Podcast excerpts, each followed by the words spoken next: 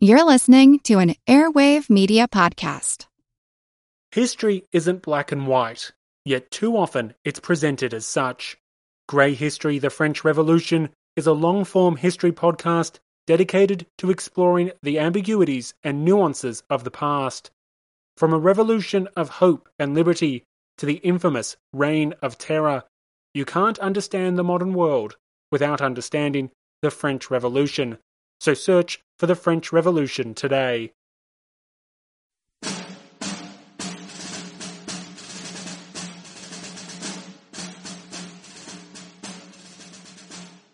Dear father and mother, sisters and brother, I now take the pleasure of writing you all a few lines to let you know I was in a hard fight the 8th of this month, which was last Sunday, and I had the good luck to come out of it without getting hurt. I have been in three fights, we was in two last Sunday. It was the hardest fight. Every one has been fought in Virginia. We had to gain the victory. We lost a great number of men. I do not know how many men we lost out of our regiment, but there was a good many men. But in our army there was a large number of men killed and wounded, and the dead and wounded Yankees was lying on the field as thick as blackbirds. The Yankees' loss was much larger than ours but it was the hardest fighting our army ever had. Jackson is our commanding general, and he had to fight two large Yankee armies last Sunday. He was one time cut off entirely, but he cut his way out by his wise movements and bravery. He prayed to his Lord to save him and his army, and it really looks to me his prayers were answered. We are determined to drive the Yankees off of our field, the Yankees are now burning the towns and destroying all the property they can, but we will kill the last one of them if they don't leave this state. I wish I could see you all and tell you all about it. I trust in God that He may spare my life to the end of the war, so I may come home and see you and tell you all about my ups and downs in Virginia. Write soon, nothing more at present. I remain your affectionate son. Private Sidney J. Richardson, 21st Virginia, Trimble's Brigade. Having survived some of the hottest action at Cross Keys, Richardson wrote home about the fighting. At the time of that battle, the 22-year-old farmer's son from Stewart County, Georgia, had been in the service for almost a year. Eleven months later, he was slightly wounded at Chancellorsville. Sidney Richardson was killed in action during the Confederate attack on Union-held Plymouth, North Carolina, in April 1864. We are now five or six miles from the battlefields. After the rout of Shields' column on the 9th, General Fremont became alarmed and retreated down the valley, and the last I heard of him he was at New Market. Jackson could have put him to total rout on the 9th if he had not been attending to Shields. This is the second day we have been at this place, but I think it is more than probable that we will be on the march again tomorrow. We think that two days of quiet at one place is a wonderful resting spell. Our general will certainly not give us much time while there is an enemy to meet. He is a singular man and has some striking military traits of character and some that are not so good. A more fearless man never lived, and he is remarkable for his industry and energy. He is strictly temperate in his habits and sleeps very little. Often while near the enemy, and while everybody except the guards are asleep, he is on his horse and gone, nobody knows where. I often fear that he will be killed or taken. Our men curse him for the hard marching he makes them do, but still the privates of the whole army have the most unbounded confidence in him. They say he can take them into harder places and get them out better than any other living man, and that he cannot be caught asleep or taken when awake. He's an ardent Christian. On the 8th, when he ordered me to charge through the bridge and take the enemy's guns at the other end, he turned his horse around, raised both hands, closed his eyes, and prayed till the guns were taken and the enemy put to flight. All this has at least a good moral influence over the men. Colonel Samuel Fulkerson, 37th Virginia, Taliaferro's Brigade. Even though Fulkerson joined other officers in filing a complaint against Stonewall Jackson following the Army's brutal Romney winter campaign, the colonel from Estillville, Virginia, and Jackson eventually came to hold each other in the highest regard.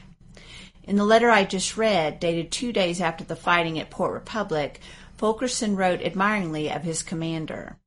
A few weeks later, Stonewall Jackson wept at the news of Fulkerson's death at the Battle of Gaines' Mill.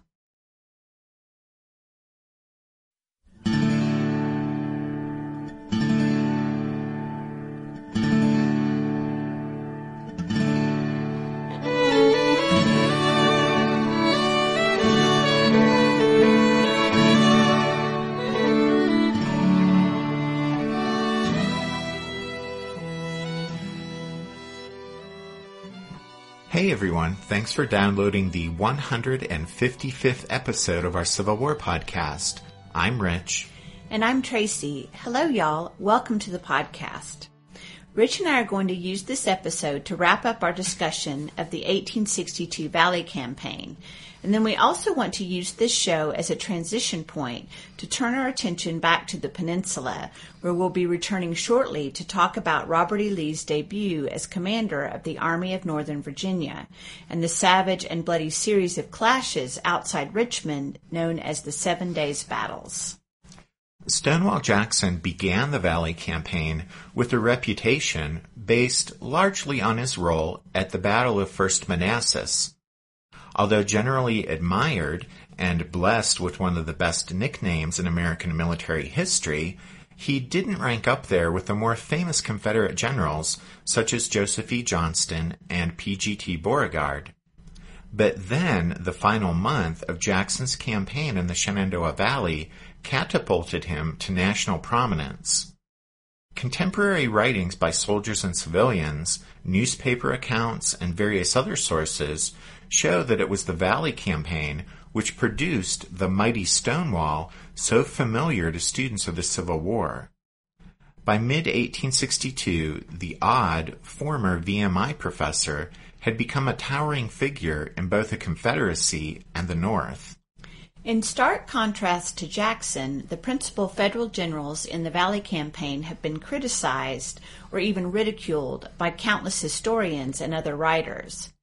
In most accounts of the Valley Campaign, Nathaniel Banks, John C. Fremont, James Shields, Robert H. Milroy, and Irvin McDowell appear as clumsy foils to the brilliant Stonewall, bumbling their way through a comedy of errors and frustrating Abraham Lincoln in the process. The dramatic events in the Shenandoah Valley between March and early June 1862 took on fabulous proportions in the mind of the Confederate public as those events unfolded.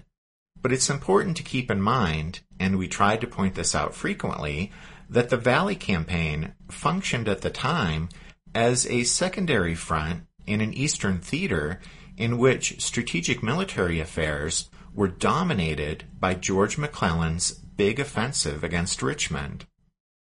The scale of combat in the upcoming seven days battles, which will mark the fierce climax of Little Mac's effort to capture the Confederate capital, those battles dwarf the fighting in the half dozen engagements fought in the valley between Jackson and his various federal opponents. In the costliest of the seven days battles, nearly twice as many men will fall at Gaines' Mill on June 27th as were lost in all of Stonewall's battles in the Shenandoah combined. The strategic stakes were also much higher at Richmond, since the results of the fighting there profoundly affected the course of the entire war, a result which really was beyond the power of the much smaller forces that strove for superiority in the Shenandoah Valley. But nevertheless, Jackson's Valley campaign fully merits the intense scrutiny it has received over the years because first, its timing gave it a psychological importance on the Confederate home front out of all proportion to the number of men actually involved. And then second, because Jackson's activities in the Shenandoah completely upset the Union plan to send McClellan reinforcements from other parts of Virginia.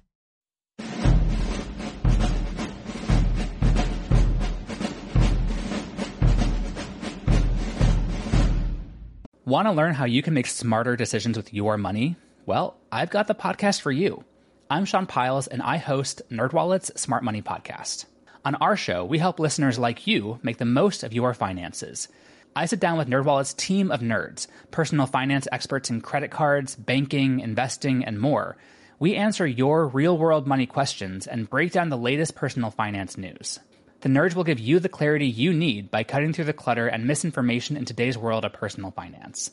We don't promote get-rich-quick schemes or hype unrealistic side hustles. Instead, we offer practical knowledge that you can apply in your everyday life. You'll learn about strategies to help you build your wealth, invest wisely, shop for financial products, and plan for major life events. And you'll walk away with the confidence you need to ensure that your money is always working as hard as you are. So turn to the nerds to answer your real world money questions and get insights that can help you make the smartest financial decisions for your life. Listen to NerdWallet's Smart Money Podcast wherever you get your podcasts. Napoleon Bonaparte rose from obscurity to become the most powerful and significant figure in modern history. Over 200 years after his death, people are still debating his legacy. He was a man of contradictions, a tyrant and a reformer, a liberator and an oppressor, a revolutionary and a reactionary. His biography reads like a novel, and his influence is almost beyond measure. I'm Everett Rummage, host of the Age of Napoleon podcast, and every month I delve into the turbulent life and times of one of the greatest characters in history, and explore the world that shaped him in all its glory and tragedy. It's a story of great battles and campaigns, political intrigue, and massive social and economic change. But it's also a story about people, populated with remarkable characters. I hope you'll join me as I examine this fascinating era of history Find The Age of Napoleon wherever you get your podcasts. During the first five months of 1862, Union armies took control of huge sections of the Western and Trans Mississippi Confederacy, including the city of New Orleans. In the east, McClellan was leading the Army of the Potomac up the peninsula ever closer to Richmond. The Confederate people searched in vain for inspiring news from the battlefield, even as they hotly debated the constitutionality and necessity of a controversial National Conscription Act passed in mid-April. Now that push had come to shove, none of the Confederacy's senior generals seemed able to lead the way to victory. Albert Sidney Johnston, held in such high esteem by Confederate President Jefferson Davis, had been killed at Shiloh. P.G.T. Beauregard, the hero of Fort Sumter, and co-victor with Joseph E. Johnston at the Battle of First Manassas, had fallen afoul of Davis and been transferred to the war's Western Theater, where he added little luster to his record. And then Joe Johnston, also feuding with Jefferson Davis, had withdrawn from Northern Virginia and then retreated up the peninsula without a major battle, and he showed little inclination to display the type of aggressive generalship favored by the Confederate populace. The grim Confederate picture changed when Stonewall Jackson, on the strength of his victories in the Shenandoah Valley, shot into national prominence. Jackson's string of victories in the Valley provided an enormous psychological and emotional boost for Southerners long denied good news from their armies. In terms of that impact on the Confederate home front, what had happened in those engagements counted for less than when it had happened.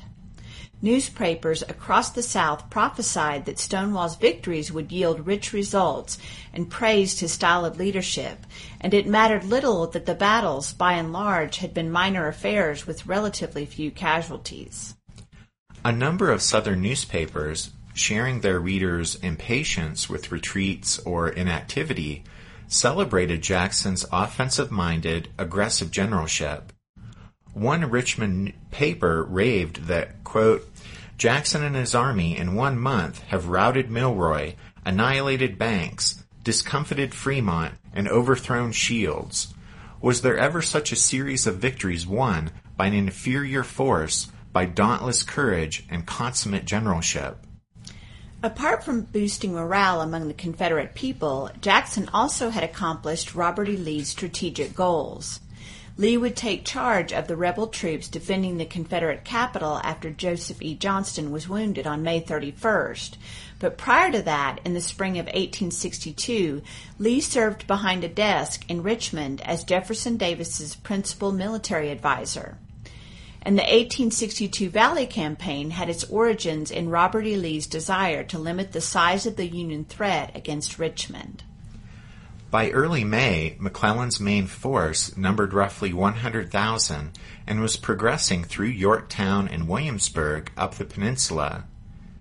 Near Fredericksburg, just 50 miles north of Richmond, another 40,000 Federals under Irvin McDowell were poised to descend on the Confederate capital and assist Little Mac in crushing Joe Johnston's rebel army.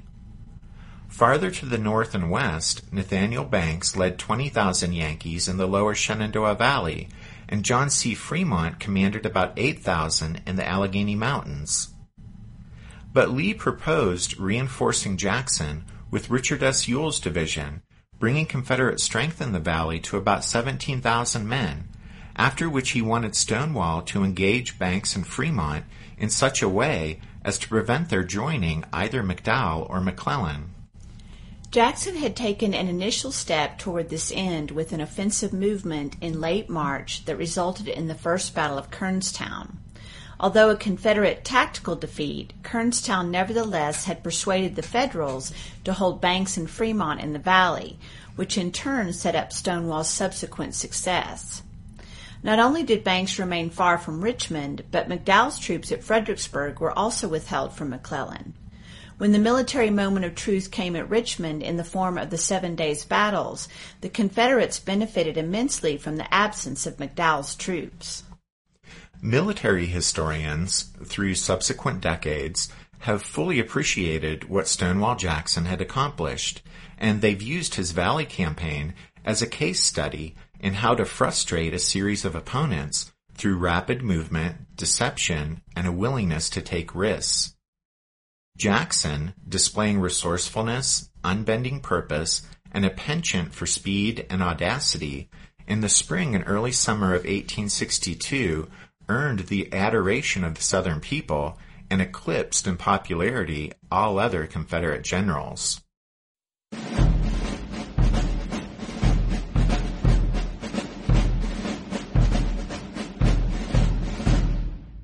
It takes nothing away from Stonewall Jackson's achievement to note that his Valley campaign had its flaws.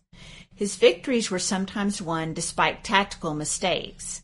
Indeed, the primary criticism of Jackson's leadership in the campaign has to be his tactical handling of the units under his command, particularly at the start of battles.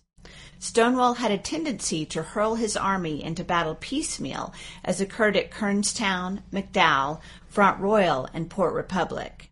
This made the fighting much harder than it needed to be and led to unnecessarily high losses, but the manpower advantage he enjoyed still made victory likely.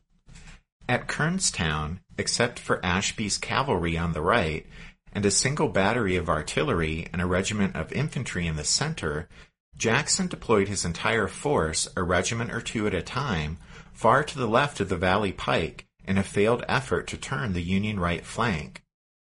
Fortunately for Jackson, the Union commander on the field that day, Nathan Kimball, displayed little initiative and simply conformed his movements to those of the Confederates, or else he might well have driven straight through the almost non-existent rebel center. If he had done that, the Valley campaign might have ended then and there before it even truly began. At McDowell, Jackson achieved his objective of protecting Staunton, but he allowed Milroy to get the drop on him. While Jackson scanned the mountainous country for a way to outflank the Yankees with artillery the next morning, Milroy, who had been reinforced by Schenck's brigade, hurled four regiments against Jackson's line on Sitlington's Hill in a classic spoiling attack. Not only did Stonewall abandon his plans for the next day, but he also had to throw nine regiments into the fight to halt the Federal attack, and he lost twice as many men defending high ground than Milroy did in attacking it. Jackson's piecemeal feeding of units into battle was most apparent and most costly at Port Republic, and Charles Winder never forgave Jackson the pounding his regiments endured as a consequence. Although the Southern press and populace were united in their esteem for Jackson after the Valley campaign, within the Valley Army itself, The consensus was that Stonewall had done well, worked miracles even, but at a great cost to his army.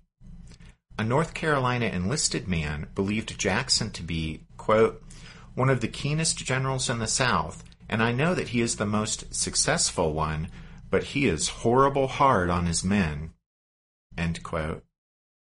Statistics bear out the strain placed on the Army. Fully 4,000 men drifted from the ranks during the campaign, some from exhaustion, some to desert, but that number was double those killed or wounded in battle. One evening, not long after the victory at Port Republic, Charles Winder, Isaac Trimble, William Taliaferro, and Richard Taylor met to discuss the campaign. Lieutenant McHenry Howard, who was also present, said that all four generals were of the opinion that Jackson, quote, could not continue to take such risk without at some time meeting with a great disaster. Following Stonewall's death, he had no stronger champion than the Reverend Major Dabney, who praised Stonewall for decades. But three days after Port Republic, racked with fatigue and illness, and seeing the same among the men around him, Dabney shared a very different opinion with his wife. He confided, quote, Jackson's great fault is that he marches and works his men with such disregard of their physical endurance. His victories are as fatal to his own armies as to his enemies. The latter he kills, the former he works nearly to death. With all the rigidity of his character, I think him a poor disciplinarian, he is in too much of a hurry to attend to the physical needs of his soldiers.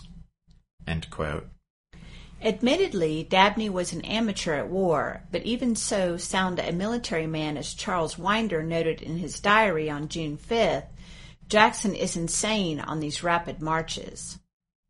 Then two days after Port Republic, Winder scribbled, Oh, how tired I am of this constant movement, really worn out. Jackson himself was exhausted. A weary Stonewall wanted nothing better than to be reunited with his wife.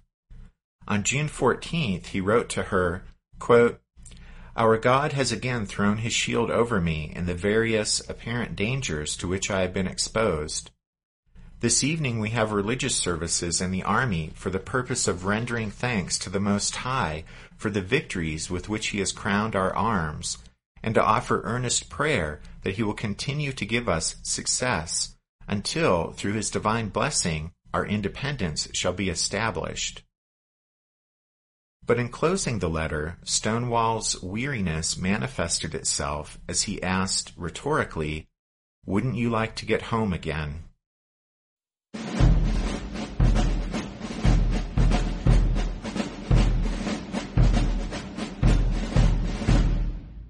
But thoughts of home would have to wait. Following his victory at Port Republic, Jackson marched his men to Brown's Gap in the Blue Ridge and awaited his enemy's next move. But when Shields at Luray and Fremont at Harrisonburg showed no signs of advancing, Stonewall descended again into the valley. The army bivouacked at Weyer's Cave between Port Republic and Staunton. The tenacious Jackson was determined to keep plaguing the Yankees. Within days of his victory at Port Republic, he floated an ambitious idea in a message to Robert E. Lee.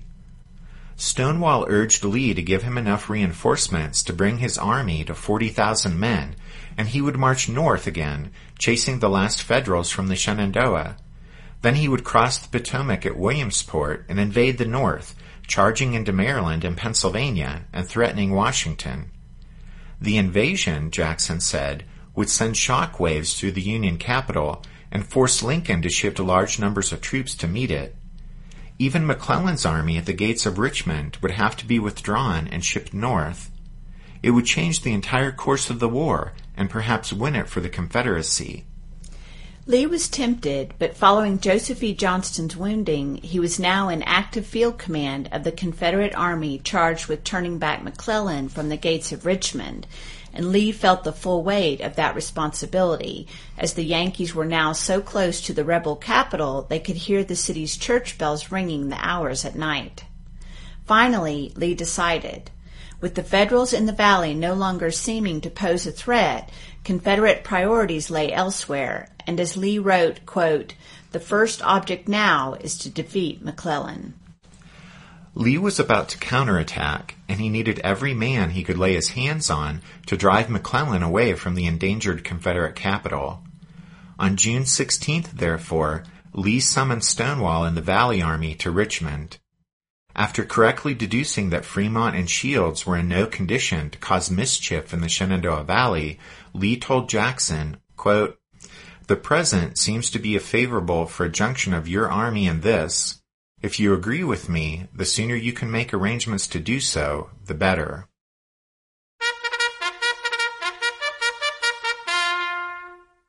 That means it's time for this episode's book recommendation.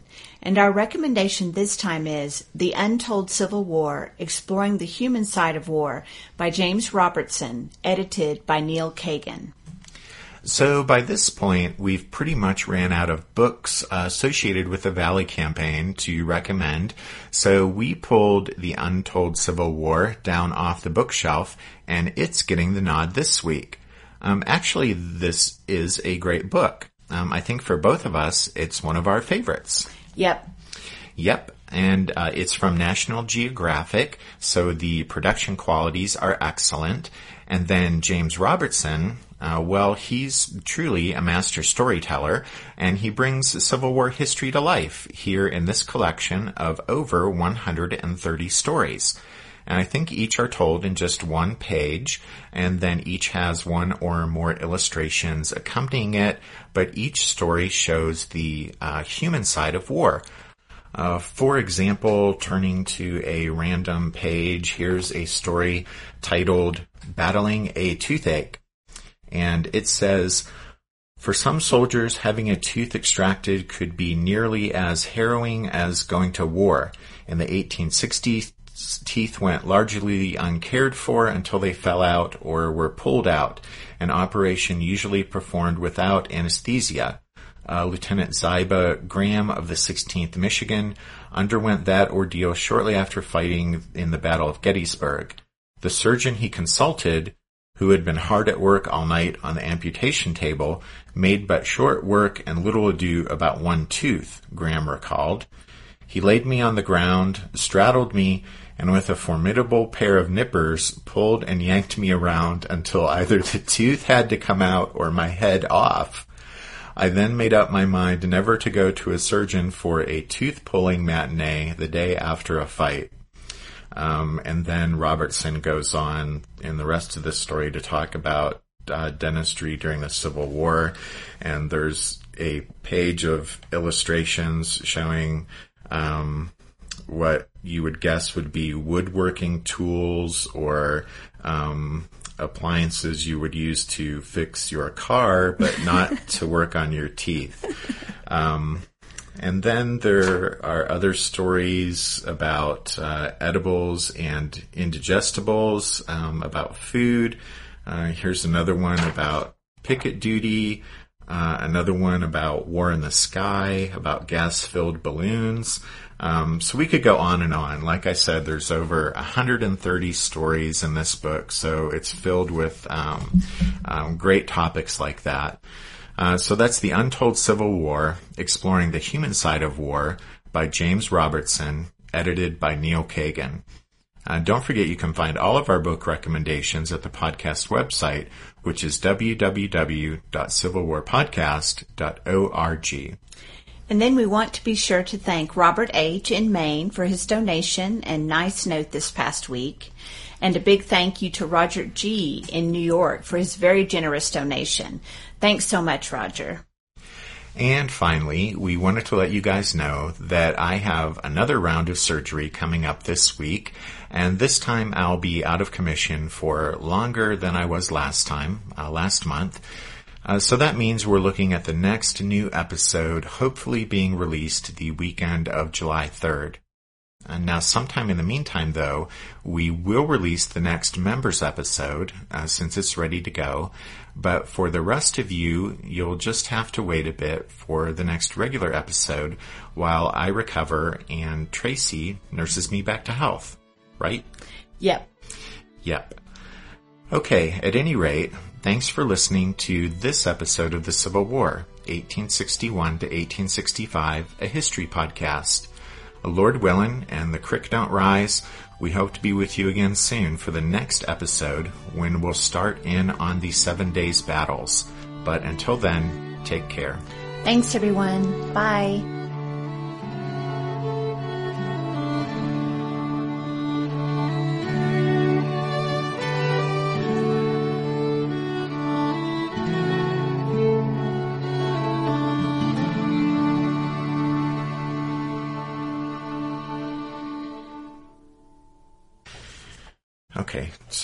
Get this here. Um, so anyway, do you think that um, if things go south with this surgery this week, that you and your second husband will finish the podcast? Rich! Well, I mean, just I mean, you and I put so much effort into it. It would be nice if you and this other guy would pick up where we left off and finish it. Rich!